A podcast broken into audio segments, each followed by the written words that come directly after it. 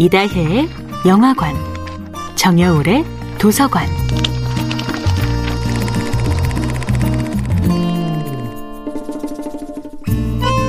안녕하세요. 여러분과 아름답고 풍요로운 책 이야기를 나누고 있는 작가 정여울입니다. 이번 주에 함께하는 작품은 헤르만 헤스의 수레바퀴 아래서입니다. 시골 마을에서 태어난 천재 소년 한스는 어린 시절부터 단 하나의 꿈에 사로잡혀 있습니다. 바로 신학교를 졸업하고 뛰어난 성직자가 되는 길이었지요.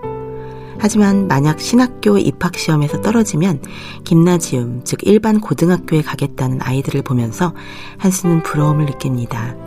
한 번도 다른 길을 생각해 본 적이 없었던 한스에게 이게 안 되면 다른 길도 있겠지라고 생각하는 아이들의 여유로운 태도가 엄청난 충격을 준 것입니다. 입시에 대한 공포로 잔뜩 주눅이 든 한스는 아버지에게 여쭤봅니다. 신학교에 떨어지면 김나지움에 들어가도 될까요? 엄격한 아버지는 이런 지하에 거절합니다. 누가 너에게 그런 쓸데없는 꿈을 심어준 거냐며 당장 방에 들어가서 공부나 하라고 협박을 합니다. 다행히 한스는 엄청난 경쟁률을 뚫고 신학교에 2등으로 합격합니다. 그러나 새로운 환경에 쉽게 적응하지 못하지요. 신학교에서도 역시 훌륭한 모범생으로 인정받기는 하지만 한스는 마음 깊은 곳에서 외로움을 느낍니다. 그는 우선 공부와 사랑에 빠졌습니다. 진리를 추구하는 사람들의 무리에 끼게 된 것만으로도 희열을 느낍니다. 교사들은 그를 최고로 만들려고 합니다. 하지만 점점 또 다른 세상의 신비가 그를 매혹합니다. 그는 우선 모성의 결핍을 느끼기 시작합니다. 어린 시절 어머니를 잃은 한스에게 한 존재를 향한 조건 없는 사랑을 받는 다른 아이들은 부러움의 대상이 됩니다.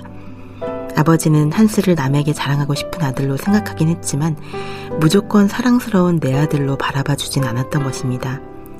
어머니와 이별하며 눈물을 꾹 참는 신학교 입학생들을 보며 한스는 부러움을 느낍니다. 한스에겐 처음부터 허락되지 않은 것, 대체 불가능한 결핍의 정체, 그것은 모성이었습니다. 지배하고 통제하는 남성성으로 가득한 세계에서 근원적으로 결핍된 보다 원초적인 여성성이기도 했습니다. 심리학자 칼 융이 아니마라고 불렀던 것이지요. 지위나 권력보다는 타인과의 관계나 배려를 먼저 생각하는 여성성의 따스한 본질, 그것이 한스에게 결핍된 것이 아니었을까요? 한스에게는 점점 또 다른 세상을 향한 열망이 자라납니다. 그 또 다른 세상의 가장 매혹적인 메신저는 바로 멋진 새 친구 하일러였습니다. 정여울의 도서관이었습니다.